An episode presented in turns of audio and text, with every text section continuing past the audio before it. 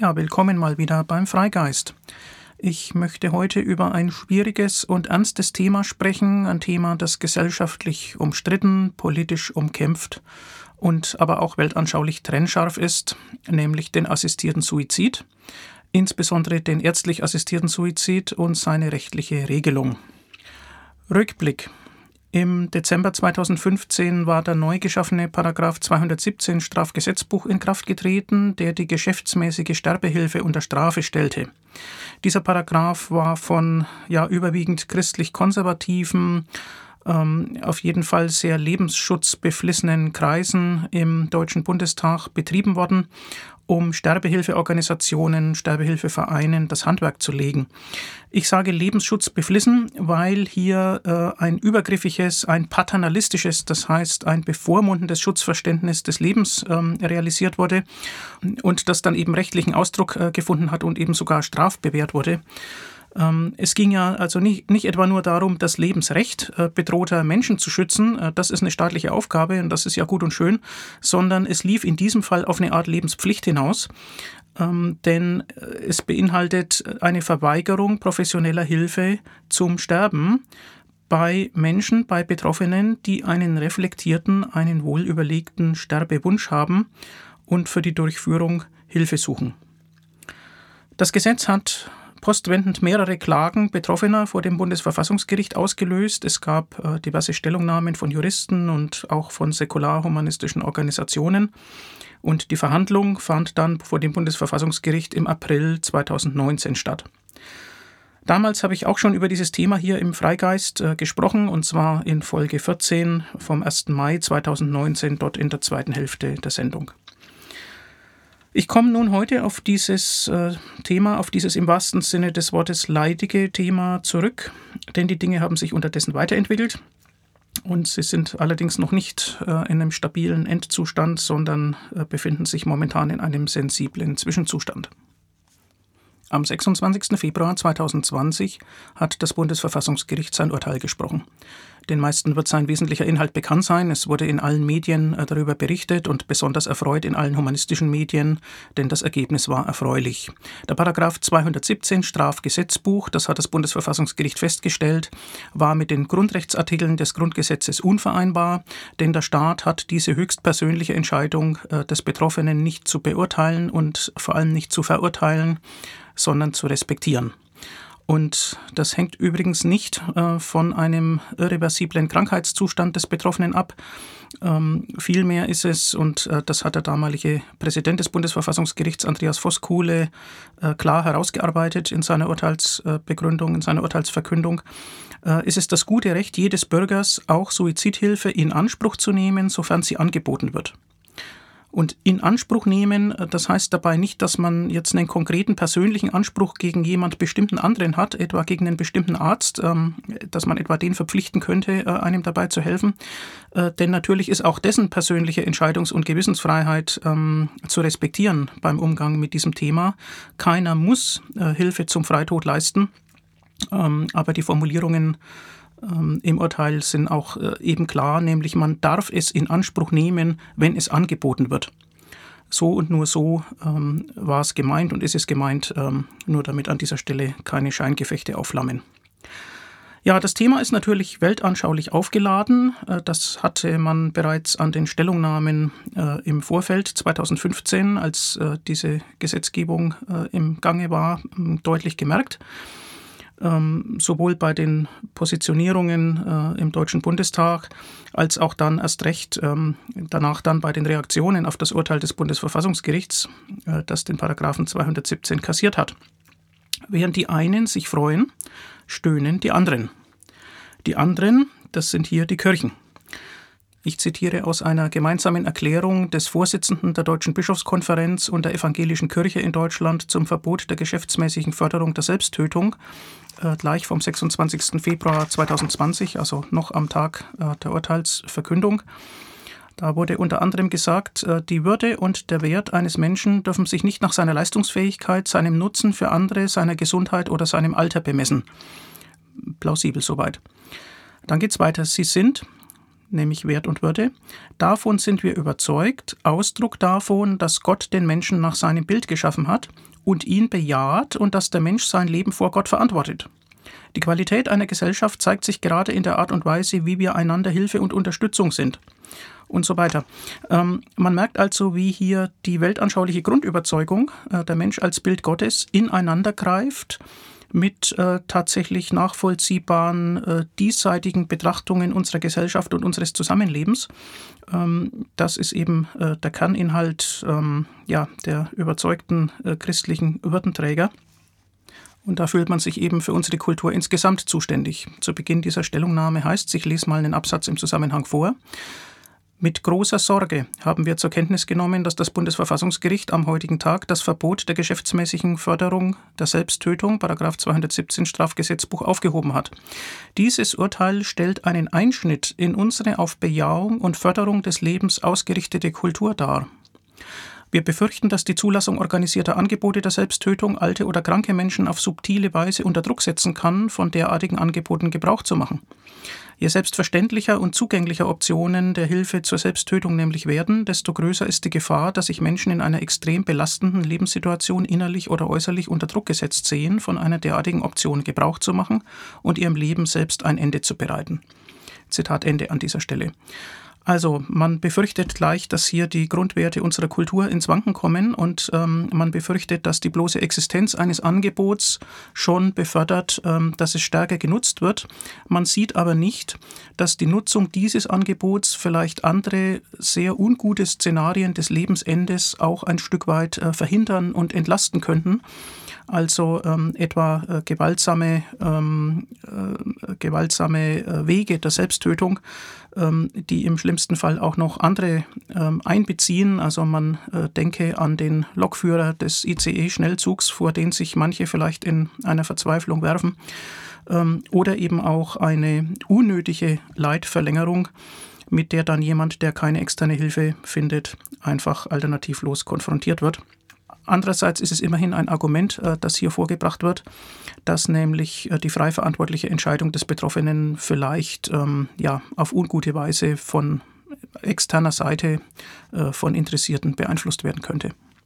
Aus humanistischer Sicht kann man dazu sagen, dass die, ja, die Durchschlagskraft dieses Arguments wohl überschätzt wird und äh, die dahinterstehende Befürchtung äh, daher überzogen ist. Denn gerade religionsfreie Menschen werden mit ihrem Leben sorgsam umgehen weil sie wissen, dass sie nur eines haben und dass der Tod endgültig ist. Insgesamt gibt es eben eine Werteverschiebung in der Gesellschaft gegenüber früheren Zeiten und ähm, tja, das merken auch die kirchlichen Würdenträger. Ähm, da wird dann manchmal lamentiert, dass es eine Verabsolutierung der Selbstbestimmung äh, gäbe. Äh, das klingt also nach einer Klage über zu viel Individualismus oder gar Egoismus ähm, in der Gesellschaft, über den Zerfall äh, der Gesellschaft. Und okay, ähm, manche dieser Aspekte muss man sehr wohl im Blick behalten, kann man diskutieren. Es geht da nicht nur um einen Verlust ähm, der kirchlichen Bevormundungspotenziale, sondern äh, tatsächlich ist Selbstbestimmung ein nicht ganz trivialer Begriff, wenn man so über die Schlagwortebene äh, hinaus denkt. Denn tatsächlich kann der Mensch ja nicht isoliert betrachtet werden. Ähm, also der Mensch äh, steht nicht im Vakuum unter wohl definierten Bedingungen, äh, wie man das bei einem Werkstück äh, in der Physik, bei dem man dann möglichst alle Parameter unter Kontrolle hat, ähm, wohl gerne hätte, sondern der Mensch steht immer schon in Lebenszusammenhängen und ist damit auch eingebunden in Sozialkontakte.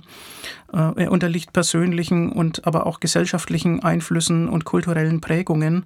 Und natürlich ist die Frage legitim, wann ist eine Entscheidung wirklich selbstbestimmt? Ähm, da es ja eben immer Kontexte gibt und, und da das auch, ähm, wie man sich entscheidet, abhängen kann, etwa von sozialen Anerkennungsmechanismen. Äh, die Frage nach der Selbstbestimmtheit ähm, ist also wohl oft nicht mit Ja oder Nein zu beantworten, sondern da gibt es verschiedene Grade. Und das wird aber natürlich auch im Humanismus reflektiert.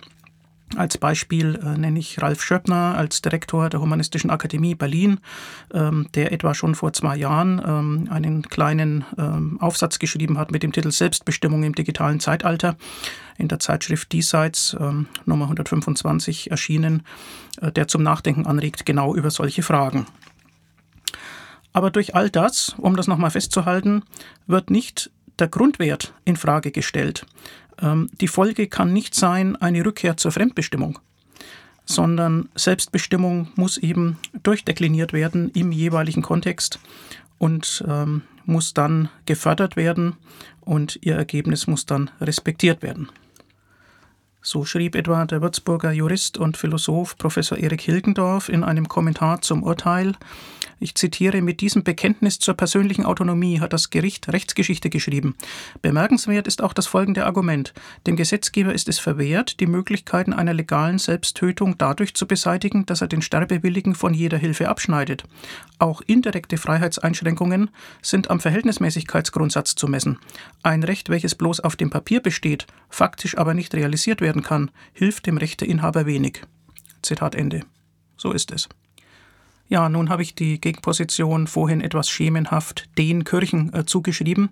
Das bedarf allerdings äh, zweier Differenzierungen. Also zum einen äh, darf man die kirchenamtlichen Verlautbarungen nicht verwechseln mit den Auffassungen der Gläubigen. Äh, da gibt es ja seit Jahren stabile Umfrageergebnisse, die sehr wohl ähm, eine Aufgeschlossenheit ähm, oder gar ein, ein Befürworten, ein aktives, ähm, also ein für richtig halten, ein Anstreben der Möglichkeiten eines assistierten Suizids beinhalten. Und zum anderen äh, muss man sehen, dass es aus den Reihen äh, kirchlicher und zwar evangelischer äh, Funktionsträger sehr wohl äh, Signale der Öffnung äh, bereits gegeben hat. Ähm, beispielsweise ist der Präsident der Diakonie in Bayern, Michael Barmessel, ähm, in einem Zeitungsinterview äh, gefragt worden. Ähm, da wird natürlich immer die palliativmedizinische Versorgung betont, das ist klar, aber dann ist gefragt worden, wenn am Ende doch der Wunsch nach einer Hilfestellung beim Freitod steht und dann sagt Barmessel, dann würde ich dafür niemanden verurteilen. Das stünde uns nicht zu. Ähm, das ist also insofern interessant. Ähm, kirchliche Funktionsträger verstehen sich ja nicht als letzte Instanz, sondern bestenfalls als vorletzte Instanz. Und ähm, damit ist eine Tür geöffnet, um dann doch der letzten Entscheidung der Menschen Respekt entgegenzubringen. Noch klarer waren einige strategisch denkende äh, Lutheraner, insbesondere der hannoversche Landesbischof Ralf Meister und der Präsident der Diakonie Deutschland Ulrich Lilie, ähm, die sich nämlich dazu geäußert haben, ähm, ob man denn sich assistierten Suizid auch in kirchlich-diakonischen Einrichtungen vorstellen könne. Äh, dazu muss man sich klar machen, dass die Kirche natürlich viele, viele Einrichtungen hat und sich dann fragen muss, wie sie selbst denn mit diesem Thema in der jetzt aktualisierten Rechtslage umgehen will. Und ähm, ja, da wird eben dann auch neben der bestmöglichen palliativmedizinischen Versorgung nicht völlig ausgeschlossen, dass das auch ein Weg, ein mögliches Angebot am Ende in eigenen Einrichtungen sein kann. Ähm, dabei spielt sicherlich eine Rolle, dass man ähm, ja gewissermaßen Sterbehilfevereinen dadurch das Wasser abgraben will, äh, dass man es gleich selber anbietet. Das mag ein Hintergedanke sein. Das wird auch nicht von allen evangelischen äh, Theologen so gesehen. Äh, beispielsweise der Altbischof Wolfgang Huber, der ja Ratspräsident der EKD gewesen war vor einigen Jahren, der hat damit erkennbar große Schwierigkeiten. Der gewichtet an dieser Stelle die Argumente anders. Aber immerhin, da ist was in Bewegung geraten. Ähm, auch die Kirche muss das diskutieren und muss sich überlegen, wie sie sich nun zu diesem Thema verhält. Solche Signale der Öffnung sind, ähm, soweit ich sehen kann, aus der römisch-katholischen Kirche noch nicht äh, zu hören gewesen. Dort bleibt man linientreu äh, gegenüber der eigenen Linie. Und na gut, vielleicht hat man in der katholischen Kirche auch andere Probleme momentan. Die Probleme gehen übrigens keineswegs alle von Köln aus, manche gehen auch gleich von Rom aus. Eine weitere Entwicklung äh, muss angesprochen werden.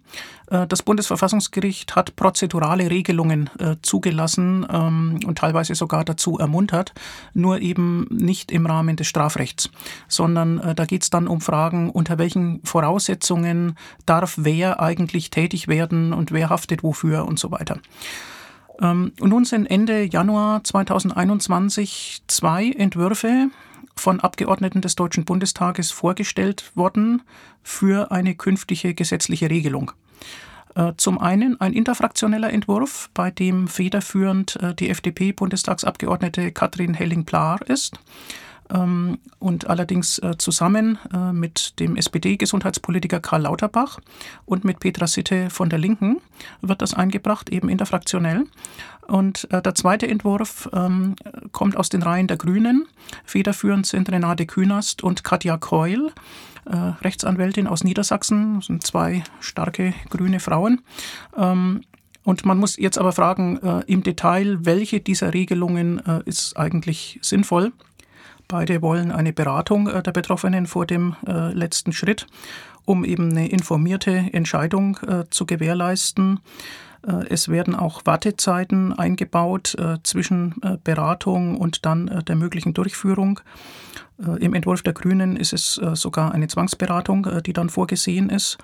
Auch Sterbehilfeorganisationen bleiben zwar zugelassen, müssen allerdings dann selbstlos agieren. Und ähm, naja, problematische Fälle ist zum Beispiel die Anwendbarkeit auf Minderjährige.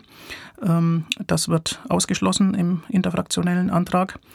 Und ähm, beide Entwürfe gehen davon aus, dass das entsprechende Mittel, da ist Natriumpentobarbital, äh, am bewährtesten von Ärzten verschrieben werden kann und darf.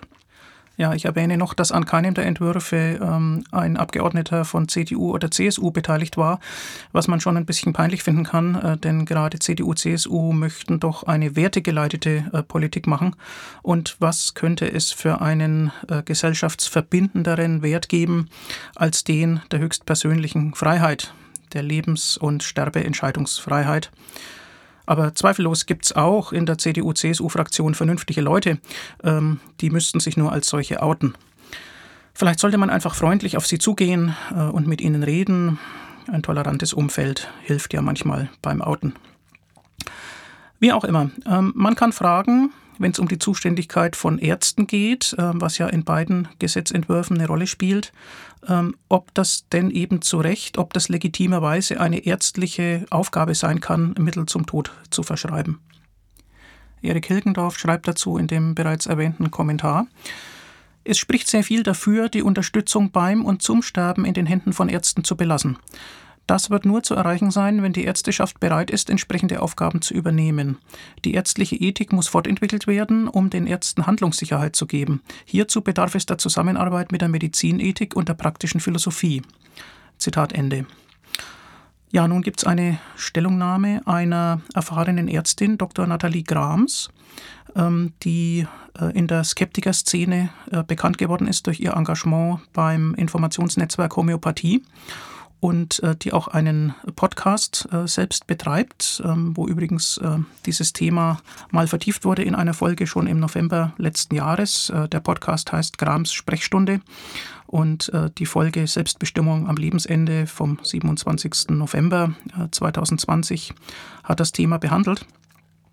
Ich möchte nun aber ähm, auf eine Stellungnahme von ihr zu sprechen kommen unter dem Titel Ist Sterbehilfe mit dem ärztlichen Ethos vereinbar?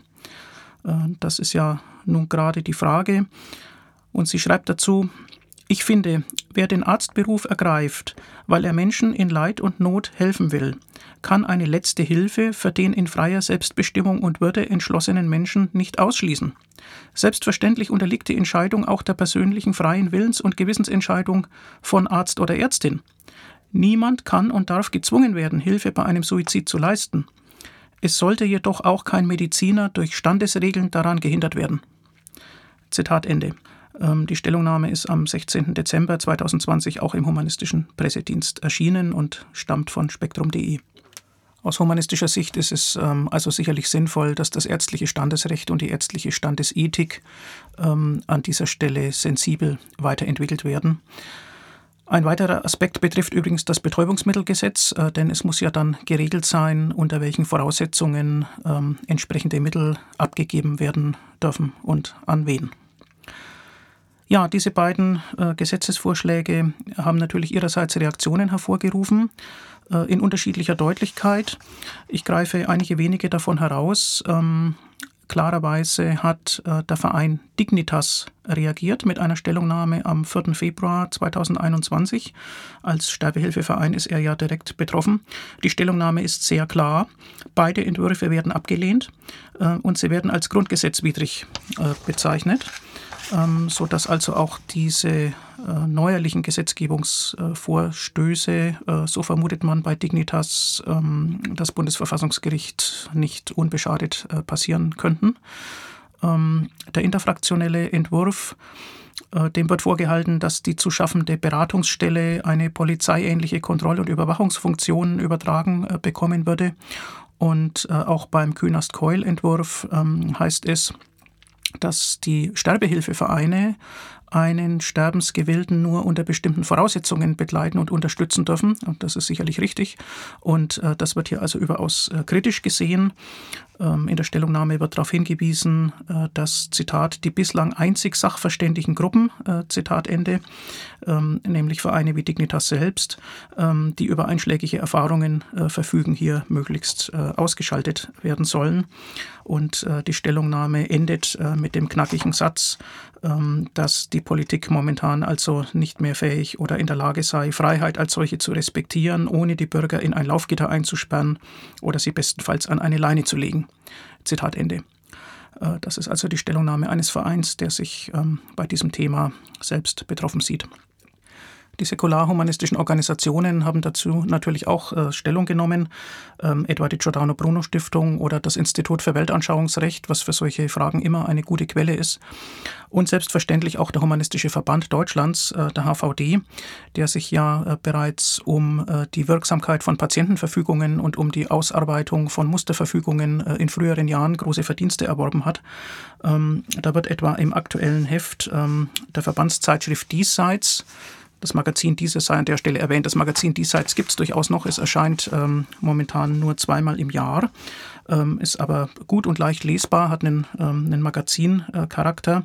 und äh, im aktuellen Heft Nummer 128 berichtet äh, Gitta Neumann, äh, die führende Expertin des Verbandes, ähm, unter der Überschrift Humanistisch-Grundgesetzliches Verständnis, Recht auf Suizidhilfe, absolut oder relativ, ähm, über die entstandene Situation und äh, weist auch auf einen HVD-eigenen Entwurf für ein Gesetz zur Bewältigung von Suizidhilfe und Suizidkonflikten hin. Äh, diesen Entwurf findet man im Netz, der ist zwölf Seiten lang. Ähm, es ist eigentlich nicht wirklich ein Gesetzestext, sondern es ist von der Form her eher eine Art äh, Besinnungsaufsatz äh, zum Thema mit durchnummerierten Sätzen. Aber es zeigt, dass in der humanistischen Szene ähm, viel Aktivität und Bewusstheit für dieses Thema vorhanden ist an ganz unterschiedlichen Stellen, manchmal mit Nuancen im Detail, aber mit einer großen Schnittmenge. Für Schnittmengen im säkularen Spektrum ist der Corso zuständig, der Koordinierungsrat säkularer Organisationen. Und in der Tat hat es im äh, Januar ein Expertengespräch per Videokonferenz äh, gegeben zu diesem Thema, das vom COSO organisiert wurde. Da waren äh, Vertreter der Deutschen Gesellschaft für Humanes Sterben dabei, der säkularen Sozis, der säkularen Grünen, des Dachverbandes Freie Weltanschauungsgemeinschaften und natürlich auch der Giordano Bruno Stiftung und des Humanistischen Verbandes Deutschlands. Und ähm, als Ergebnis konnte man sich auf sechs Punkte verständigen, sechs gemeinsame Positionen die ich aus der Stellungnahme des Corso vorlesen will. Erstens. Keine Strafrechtsregelung durch einen neuen Paragraphen 217 Strafgesetzbuch. Diejenigen Kräfte, die das inzwischen für verfassungswidrig erklärte Gesetz damals entworfen und durch den Gesetzgebungsprozess geführt hatten, sind gerade dabei, erneut Strafrechtsregelungen zu diskutieren. Dem ist aus säkularer Sicht deutlich zu widersprechen und entgegenzuwirken. Zweitens. Keine Beratungspflicht. Sofern gesetzliche Neuregelungen angestrebt werden, ist es Konsens im säkularen Spektrum, dass Menschen, die einen Suizidwunsch äußern, keine Beratungspflicht auferlegt werden soll. Drittens. Stärkung der Informationsmöglichkeiten. Stattdessen sollen Angebote geschaffen und ausgebaut werden, bei denen sich Suizidwillige sachlich und ergebnisoffen informieren können. Viertens. Ausbildung von Ärztinnen und Ärzten. Als Ansprechpartner müssen Ärztinnen und Ärzte ausreichend über Angebote verfügen, sich in Fragen der Autonomie am Lebensende fachlich fortzubilden. Fünftens. Keine Wartepflicht. Statt einer zeitlich festgelegten generellen Wartepflicht für Suizidwillige sind fallspezifische Sorgfaltskriterien einzuhalten. Und sechstens. Keine pauschale Pathologisierung. Zu unterscheiden ist zwischen Verzweiflungs- und Bilanzsuiziden. Ein Suizidvorhaben ist kein hinreichendes Indiz für eine psychische Störung. Und dann heißt es am Ende, vor dem Hintergrund eines stetig wachsenden Anteils von Menschen, die sich von kirchlich dominierten Positionen nicht mehr vertreten sehen, fordert der Corso die Berücksichtigung dieser gemeinsamen säkularen Perspektive im öffentlichen Diskussions- und Entscheidungsprozess. Zitat Ende. Es gibt also eine gemeinsame säkulare Perspektive, ähm, die unterschiedliche Organisationen umfasst, kleinere Organisationen, aber auch größere Organisationen wie den Humanistischen Verband, äh, dessen Position natürlich nicht in allen Details, aber in wesentlichen Leitlinien äh, hier mit berücksichtigt wurde. Äh, es ist eine aus meiner Sicht sehr erfreuliche Entwicklung, dass es tatsächlich momentan einmal monatlich solche Expertengespräche des Corso gibt, um die Gemeinsamkeiten zu stärken und perspektivisch auch dann stärker in die Öffentlichkeit zu bringen. Ich will noch mal darauf hinweisen, dass hier also die Beratungspflicht abgelehnt wurde und äh, freiwillige Angebote äh, bei diesem heiklen Thema in den Vordergrund äh, gestellt werden. Eine Zwangsprüfung äh, der Freiverantwortlichkeit ist also sicherlich keine humanistische Position. Ähm, könnte man sich ja vorstellen, ja, vor allem wenn man dann äh, selber eine Beratungsstelle betreiben will und die vielleicht auch noch staatlich finanziert kriegen will. Ähm, also wenn man meinen würde, dass die Teilnahme ähm, an solchen Beratungen für Personen, die Suizidhilfe in Anspruch nehmen wollen, verpflichtend sein muss, dann steht man außerhalb äh, dieses Spektrums, denn äh, es ist ja klar, es ist ein humanistischer und liberaler Grundwert, dass man Menschen zunächst mal die Fähigkeit zur Freiverantwortlichkeit zuspricht und äh, dass man die nicht erst nachweisen muss sondern es ist umgekehrt. Äh, wenn Zweifel etwa aufgrund einer psychischen Krankheit oder aufgrund einer anderen äh, ja, vorliegenden Information, wenn Zweifel bestehen an der Freiverantwortlichkeit, dann muss man der Sache nachgehen, ähm, aber nicht etwa umgekehrt. Die Menschen sind zunächst frei, bis auf Ausnahmen. Und ähm, man muss sich nicht ähm, durch eine Beratung freitesten, um als äh, frei verantwortlich zu gelten. Wie wird es nun in diesem Gesetzgebungsverfahren weitergehen? Da muss man ehrlicherweise sagen, das ist im Moment nicht absehbar. Ähm, der zuständige Gesundheitsminister Jens Spahn hat im vergangenen Jahr einen Expertenkreis um Regelungsvorschläge äh, gebeten. Allerdings waren das einseitig ausgesuchte Experten. Ähm, daraufhin kam es zu äh, einigen Initiativeinreichungen, ähm, auch aus der säkularen Szene. Ähm, er hat aber bisher keinen äh, Gesetzesvorschlag eingebracht warum auch immer. Und aufgrund des schlichten Zeitablaufs kann man bezweifeln, dass es in dieser Legislaturperiode noch zu einer Neuregelung kommt. Jens Spahn ist ja auch äh, viel beschäftigt momentan. Impfstoffbeschaffung, Corona-Tests, private Immobiliengeschäfte. So ein Gesundheitsminister hat viel zu tun. Ja, tatsächlich ähm, wird auch seit Jahren, darauf sei nochmal hingewiesen, ein Urteil des Bundesverwaltungsgerichts von Jens Spahn nicht respektiert, ähm, das zur Folge hätte, äh, dass ähm, Natriumpentobarbital durch das Bundesamt äh, für Arzneimittel und Medizinprodukte abgegeben werden müsste, aber auf seine Weisung hin nicht abgegeben wird. Dieses Thema hängt also. Wie es weitergeht, ist offen.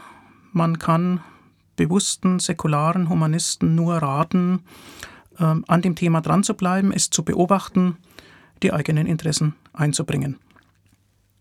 Eine Schlussbemerkung zum Agieren des Bundesverfassungsgerichts, ähm, des zu Recht hoch angesehenen höchsten deutschen Gerichts. Ähm, es hat ja in dieser Frage sehr im Sinne humanistischer Ideale entschieden. Nun kann man die Hoffnung haben, dass sich die äh, höchste deutsche Rechtsprechung zunehmend auch an nicht religiösen Vorstellungen orientiert. Aber das könnte auch eine vorschnelle Hoffnung sein. Ähm, ich erwähne in diesem Zusammenhang, äh, dass bald ein Buch erscheint ähm, des bayerischen Juristen Gerhard Czermak mit dem Titel 70 Jahre Bundesverfassungsgericht in weltanschaulicher Schieflage, das einen kritischen Rückblick anhand vieler Einzelentscheidungen ähm, bei Themen mit weltanschaulichem Bezug äh, darstellt, ähm, ohne natürlich äh, die Leistungen des Gerichts insgesamt etwa in Zweifel ziehen zu wollen. Ähm, das wird sehr spannend und der Anlass ist ähm, eben das 70-jährige Bestehen des Bundesverfassungsgerichts, das tatsächlich erst im September 1951 äh, seine Arbeit aufgenommen hat. Das Buch wird erscheinen als äh, Band 2 der Schriftenreihe des Instituts für Weltanschauungsrecht. Es wird sicherlich im Lauf des Sommers erscheinen. Und für die Zukunft ist dann eben äh, gar nicht so sicher, wie das Bundesverfassungsgericht den Freiheits- und Entfaltungsspielraum des Individuums interpretieren wird. Das ist ja der Grundwert, ähm, an an dem wir uns ähm, in der Gesellschaft und eben auch ähm, das höchste Gericht ganz zu Recht orientieren. Aber ähm, dieser Freiheits- und Entfaltungsspielraum kann natürlich auch zugunsten der Religiosität äh, des Individuums interpretiert werden, wie man das etwa bei religiösen äh, Kleidungsvorschriften schon sieht. Also, äh, dass die weltanschauliche Neutralität des Staates und eine stärkere Gewichtung nicht religiöser Aspekte tatsächlich äh, in der Rechtsprechung und vor allem in der Rechtswirklichkeit äh, stärkere Berücksichtigung finden, bleibt ein sinnvolles Ziel, aber das ist noch nicht erreicht. Ähm, die Themen bleiben spannend und wir machen weiter, auch mit dem Freigeist. Für heute herzlichen Dank für die Aufmerksamkeit.